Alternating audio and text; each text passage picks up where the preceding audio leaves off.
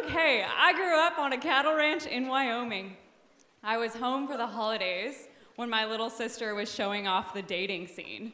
And I said, Hold up, wait till you'll see what we have in Alaska. So I create an online profile real quick on Hinge and fish on. It is classic Alaska, XtraTufs, bush planes, beards, hunting, huskies, right? You name it. And in my DMs slides the message Hey there, let's get introductions out of the way. I don't need much of a, an excuse to come to Valdez and ski with a pretty girl. my reply What is your attachment style? yeah, you think the five love language is useful? Who's with me on attachment style theory? Mm-hmm. That's right. So he said he thought he had a secure attachment style, meaning he passed one of my four non negotiables. So we get on the phone, and I'm explaining to him I bought a new car.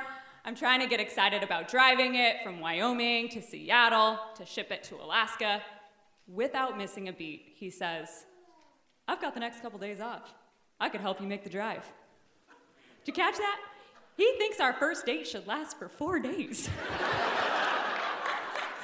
So I go downstairs to explain this to my father, who, uh, slash online dating. He looks just like Sam Elliott. Or no, he likes to tell me Sam Elliott looks like him. he leans back in his chair and he says, Well, Meredith, sounds like something you would do. I'd say give the guy a chance. And I'm thinking, if my dad isn't worried about a dead daughter in the ditch, then why should I be? so fast forward, I pick him up at the Jackson Hole Airport and I take him on test two. Can the boy ski? I am a tough act to follow in the mountains, and he barely passed. But I cut him a little slack because he had taken a red eye flight from sea level, and I was making him boot up to 10,000 feet. All right, so we ski down, we're back at the car, and he says, Where should we start? Anticipating this, I had prepared a list of questions. Tell me about your relationship history and what you learned from each. What is your signature dish? Do you snore? Do you want kids? I, mean, I had a long list. At this point, you're either thinking, she's nuts, or you know you want a copy of that question, right? Those questions.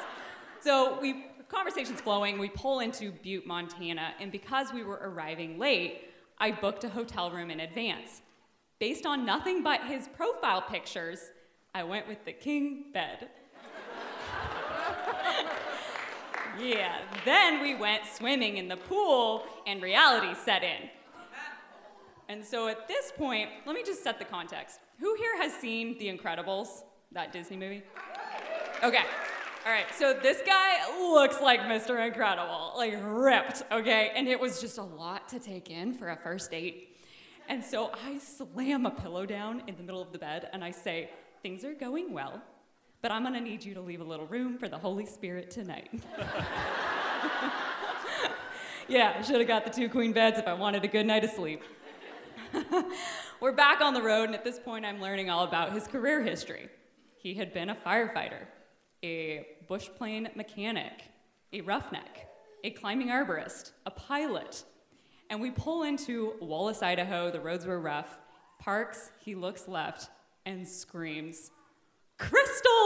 We'd park next to a crystal shop. And in that moment, I thought, I love the dichotomy of this, like, all things dude with a little bit of woo woo. we press on. At this point, we're now passing through the flats of Washington, and my mother's incessant texting was getting on my nerves, and I said, Date's over. I left him at the Odessa gas station. when really, we're cresting over Snoqualmie Pass, and I'm having this total out of body download looking at him. And I realize that is my future husband. I'm gonna marry him in August. Ping! We're back in service. And my mom's like, You did what? no, I didn't leave him at the gas station, but I sure wasn't to tell him how I felt because I had just gotten out of a relationship. And frankly, creating an online dating app profile was a joke with my sister. I wasn't really looking for somebody, right? So when we were in Seattle, dropped the car off, he says, Hey, I thought this went well. Can we go on a second date? I said, Yes, but I'm going back to Valdez and I'm gonna need some time. I'm gonna need some alone me time. Well, I only had a couple weeks before the house I was living in had a gas leak explosion. Wait for it. Yours truly was inside. Mm-hmm. Now, that is a tale for another day, but frankly, you can just YouTube it Meredith Noble, gas leak. but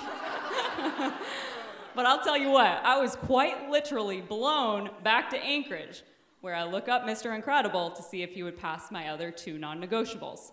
Did he have a growth mindset? Can be a little tricky to detect right away. Uh huh. and fourth, will he do a weekly sync with me? So the idea here is that I like having weekly meetings in my company, and that was very successful for us, so why not have a weekly meeting as a couple? So again, you probably think she's nuts, or you want a copy the agenda. Look me up later if you want it. um.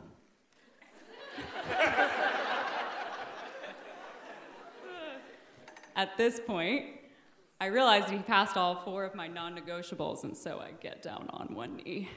I say, Will you marry me? And he doesn't say yes.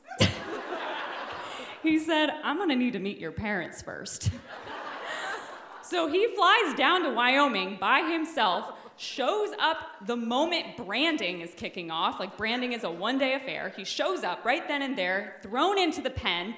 He's wrestling a calf when my dad takes a knee to turn that bull into a steer, takes the knife out of his mouth turns to him and says, You must be Tobias. well, thankfully, my parents didn't talk him out of it, and we got married in August.